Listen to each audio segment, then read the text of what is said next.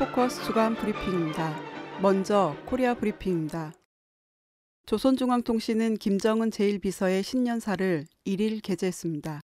신년사에서는 올해의 백두의 혁명 정신과 기상으로 적대 세력들의 도전과 책동을 단호히 짓부시고 사회주의 수호전과 강성 국가 건설의 모든 전역에서 승리의 포성을 높이 울려 조국 해방과 당 창건 일흔 돌을 혁명적 대경사로 빛내야 한다고 전했습니다. 이어 우리는 남조선 당국이 진실로 대화를 통하여 북남 관계를 개선하려는 입장이라면 중단된 고위급 접촉도 재개할 수 있고 부문별 회담도 할 수 있다고 밝혔습니다. 계속해서 우리는 앞으로 국제 정세가 어떻게 변하고 주변 관계 구도가 어떻게 바뀌든 우리의 사회주의 제도를 압살하려는 적들의 책동이 계속되는 한 선군 정치와 병진 노선을 변함없이 견지하고 나라의 자주권과 민족의 존엄을 굳건히 지킬 것이라고 강조했습니다. 조선중앙통신은 조선외무성 대변인이 기자와의 문답에서 우리에 대한 미국의 추가 제재 노름을 규탄한다고 4일 보도했습니다. 대변인은 2일 미국은 자국의 소니 픽처스 영화 제작 보급사에 대한 사이버 공격 사건을 구실로 우리에게 추가 제재를 가할 때 대한 대통령 행정명령이라는 것을 발표했다며 새해 벽두부터 벌어진 미국의 반공화국 적대 행위는 이번 사이버 공격을 우리의 소행으로 몰아붙인 저들의 수사 결과에 대한 국제적 의심이 증대되는데 바빠마자 어떻게 해서나 자기의 체면을 부지하고 우리의 국제적 영상에 먹칠을 하려는데 그 진 의도가 있다고 전했습니다. 이어 미국이 무턱대고 우리에 대한 적대감을 고취하면서 우리를 압살하려는 정책에 집요하게 매어 달릴수록 성군 정치에 의거하여 나라의 자주권과 민족의 존엄, 국권을 지키려는 우리의 의지와 결심은 더욱 굳어질 것이라고 강조했습니다. 조선중앙통신은 김정은 제1비서가 2015년 1월 1일 0시 조선인민군 지휘성원들과 금수산 태양궁전을 찾아 김일성 주석과 김정일 국방위원장 영전에 숭고한 경의를 표했다고 보도했습니다. 통신은 김정은 제1비서의 혁명적 신념으로 수놓아진 2014년을 통하여 새해 2015년이 더욱 휘황찬란한 해로 빛날 것이라는 것을 굳게 확신하고 있다고 전했습니다. 이어 참가자들은 김정은 제1비서의 발걸음을 따라 백두산 총대를 더 높이 축혀들고 뜻깊은 2015년을 민족사에 특기할 자랑스러운 한 해로 빛내이는데 한몸 다 바칠 불타는 맹세를 다짐하였다고 밝혔습니다. 그러면서 우리는 반드시 승리한다는 백두의 혁명적 신념, 백두의 칼바람 정신을 심장 깊이 간직하고 희망찬 미래를 향하여 자주의 길, 성군의 길, 사회주의 길을 따라 곧바로 나아가는 우리 군대와 인민은 강성국가 건설의 최후 승리의 새봄을 반드시 맞이하게 될 것이라고 강조했습니다. 조선중앙통신은 김정은 제1비서를 조선인민군 최고사령관으로 높이 모신 삼돌 경축 중앙보고대회를 진행했다고 12월 29일 보도했습니다. 통신은 이영길 조선노동당 중앙위원회 정치국 후보위원이며 조선인민군 총참모장인 육군 대장이 보고를 하였다고 전했습니다. 이어 보고자는 김정은 제1비서를 최고 사령관으로 높이 모시고 혁명하여 온 지난 3년간의 노정은 위대한 성군 영장의 용도 밑에 인민군대의 광화 발전에서 전환이 일어난 긍지 높은 행로였다라고 언급했습니다. 그러면서 제국주의의 지배와 간섭, 전쟁 책동으로 하여 총포성이 그칠 새 없는 불안정한 오늘의 세계에서 조선이 반미 대결전의 연승을 기록하며 인민의 꿈과 이상을 활짝 꽃피어가고 있는 경이적인 현실은 김정은 제1비서를 최고 사령관으로 모심으로 하여 마련된 고귀한 결실이라고 강조했습니다. 조선중앙통신은 김정은 제1비서가 조선인민군 제851 군부대 관하 여성 방사 포병 군부대들의 포사격 훈련을 지도했다고 12월 30일 보도했습니다.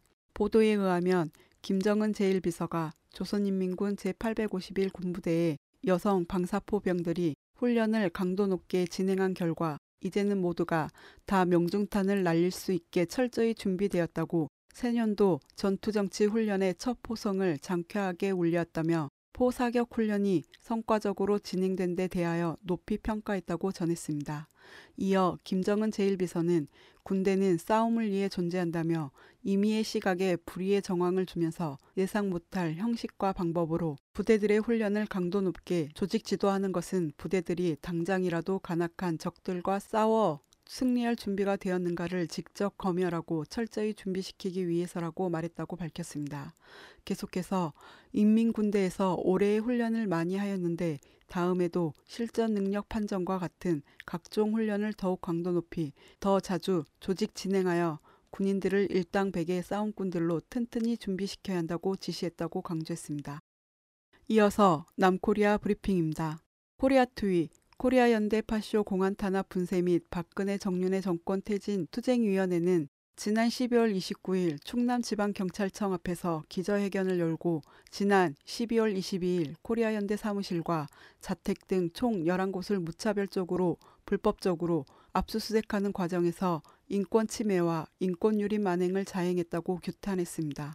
코리아 투위는 기자회견문을 통해 국민들에게는 자유민주주의 체제와 법질서를 운운하면서 자신들은 불법을 스스럼 없이 자행하는 박근혜 정윤회 이른바 정권의 파렴치한 행태를 결코 묵과하지 않을 것이며 반드시 그 죄값을 치르게 될 것이라고 강력 경고하고 우리는 박근혜 정윤의 정권의 파쇼적인 공안 탄압 분쇄 투쟁과 함께 그동안 진보 인사, 애국 인사를 마녀 사냥하는 데 이용되어 온 파쇼적인 국가보안법 철폐와 동시에 국가정보원 보안수사대 해체 투쟁도 강력히 벌려나갈 것이라고 천명했습니다. 기자회견이 끝난 후 대표단은 불법적이고 인권유린적인 압수수색건을 책임지고 김양재 충남지방경찰청장은 공개사과, 압수수색 책임자 해임과 과잉 압수수색 경찰 징계, 경찰청 산하 보안수사대 즉시 해체 등을 요구하는 항의 서한을 충남도경 측에 전달했습니다. 지난 12월 30일 교회 침탈 규탄 및 민통선 평화교회 이정 목사 공안 탄압 대책위 대북전단 살포 및 애기봉 등탑 반대 공대위, 목정평, 전국 목회자 정의평화협의회 평화통일위, 민통선 애기봉 공동체, 민통선 평화교회, 김포민주시민사회단체 연대회의 등은 애기봉 평화운동 5년 결산과 이정 목사 공안 탄압 관련 보고 및 기자회견을 가졌습니다. 이날 기자회견문을 통해 애기봉 등탑 반대 운동은 우리 김포만의 문제가 아니라 한반도 전체의 평화를 가늠하는 중요한 운동이라며 2010년부터 애기봉 트리 반대 운동과 전단 살포 운동에 주도적으로 앞장섰던 이적 목사를 국가보안법 위반으로 가택을 압수수색하고 교회 성전을 침탈하는 것은 공안기관의 반평화적 발상에 의해 이루어졌다고 개탄했습니다. 그러면서 12월 29일 제의한 남북 대화는 남북의 평화로운 분위기를 기반으로 조성되는 것임을 잊지 말고 동시에 평화 활동가의 탄압을 즉각 멈출 것을 촉구했습니다. 109명의 해고자 복직과 임단 협 체결 등을 요구하며 지난 11월 12일 서울 파이낸스 센터 앞 전광판에 올라 농성에 돌입한 CNN 케이블 방송 비정규직 지부 임정균, 강성덕 조합원이 50일 만인 31일 내려왔습니다. 이날 CNN 농성장에서 2014년 투쟁 승리 보고대회가 희망연대 노조 조합원과 연대 단체 등 2천여 명이 모인 가운데 열렸습니다. 희망연대 노조, CNM 협력업체 대표로 구성된 3자 협의체는 해고자 109명 중 이직 및 전직자를 제외한 83명에 대해 신규 법인과 계약을 통한 채용, 채용된 노동자들은 군해망 유지보수 관련 업무 수행, 1월 공생협력을 위한 고용위원회 구성 등을 11월 30일 합의했습니다. CNN 지부와 케이블 방송 비정규직 지부는 12월 31일 잠정 합의안을 조합원 투표를 거쳐 통과시켰습니다. 한편 서울 남대문 경찰서는 업무방해, 건물 침입, 재물 손괴 등의 혐의로 두 조합원을 조사할 것이라고 밝혔습니다. 검찰과 경찰이 국가보안법상 이적 표현물을 소지한 혐의를 적용해 희망정치연구포럼 황선 대표에 대해 사전 구속영장을 청구하기로 했습니다. 채널 A에 따르면 경찰은 지난 12월 11일 황 대표의 자택을 압수수색하면서 평양 출판사에서 출간한 반미 교과서 책자와 북을 찬양하는 내용을 쓴 일기장 등을 압수했습니다. 검찰 관계자는 황선 씨가 증거를 인멸할 가능성이 높다고 판단했다면서 사전 구속영장을 언제 청구할지 논의 중이라고 밝혔습니다. 앞서 황 대표는 12월 29일 서울경찰청사에 출석해 기자회견을 열고 통일 토크 콘서트를 박근혜 대통령의 종북 콘서트 발언으로 국가보안법을 위반했다는 결론을 이미 정해놓고 수사를 하고 있기 때문에 진술을 하는 것이 의미가 없다고 밝혔습니다. 이어 거짓 선동으로 테러가 발생하고 인명피해까지 나았음에도 경찰은 피해자 가택을 국가보안법 위반 혐의로 압수수색했고 테러 피해자를 공안 탄압의 대상으로 삼았다며 경찰은 테러범의 집이나 회사에 대한 압수수색은 진행조차 하지 않았다고 비판했습니다. 김정은 제1비서는 신년사를 통해 대외 경제 관계를 다각적으로 발전시키며 원산, 금강산 국제관광지대를 비롯한 경제개발구 개발 사업을 적극 밀고 나가야 한다고 밝혔습니다. 이에 현대아산은 환영한다며 금강산 관광 재개에 대한 구체적인 후속 조치가 나오길 기대한다고 이를 밝혔습니다. 또 새해 오이사 조치 해제 등을 통한 금강산 관광 재개를 기대하고 있습니다. 지난해 2월 이산가족 상봉 등 행사를 위해 현지 시설을 점검한 결과 별다른 이상이 없어 당국의 허가만 나면 현대아산은 2개월 안에 관광이 가능할 것으로 보고 있습니다. 군 사이버 사령부의 대선 개입 혐의에 대해 손방망이 처벌이 내려졌습니다. 국방부 보통군사법원은 30일 연재욱 전 사이버 사령관에 대해 금고 8월에 집행유예 2년을 선고했으며 옥도경 전 사령관은 선고를 유예했습니다. 법원은 작전 총괄 담당자로서 정치 관여 혐의로 기소된 사이버 심리 단장 박모 씨도 선고를 유예했고 정치 관여와 허위 공문 작성 등의 혐의로 기소된 심리전단 소속 정모 씨에게는 징역 1년 6개월의 집행유예 3년이 선고됐습니다. 사이버 사령부는 2011년 11.6 재보궐선거부터 2012년 총선, 대선 등 주요 선거 때마다 정치 개입 공작을 벌여왔으며 2012년 대선 때는 준비된 대한민국 1등 대통령 박근혜 후보의 선거 개입 글을 작성해 유포했습니다. 끝으로 국제 브리핑입니다. 버락 오바마 미 대통령이 2일 대북 제재 조치를 담은 행정명령에 서명했습니다. 오바마 대통령은 대북 제재 조치에 대해 북코리아의 계속된 도발적이고 불안정하며 억압적인 행동과 정책, 특히 소니를 상대로 파괴적이고 위협적인 사이버 공격을 감행한 데 대한 대응 차원이라고 설명했습니다. 제재 대상에는 북정찰총국과 광업개발공사, 당국무역회사 및 관련자 10명이 포함됐습니다. 백악관 대변인 조시 어니스트는 이번 행정명령은 미국 정부 대응의 첫 단계라고 밝혔습니다. 연합뉴스 등은 이미 대북 제재가 이루어져 있고 이번에 제재 대상에 오른 관계자들 역시 현재 미국과 거래가 없는 만큼 실질적인 파급 효과는 크지 않을 것으로 보인다고 전했습니다. 유엔 안보리에서 팔레스타인 국가 지위에 관한 결의안이 부결됐습니다. 12월 30일 실시된 유엔 안보리 표결에서 미국은 거부권을 행사했습니다.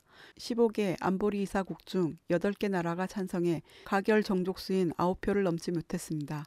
한편 1월 2일 유엔 대변인 스테판 두자릭은 팔레스타인이 유엔 사무국에 16개 국제협약과 조약 가입 관련 서류를 제출했다고 밝히고 팔레스타인이 국제형사재판소 ICC에 관한 로마 규정 가입 신청서도 냈다고 전했습니다.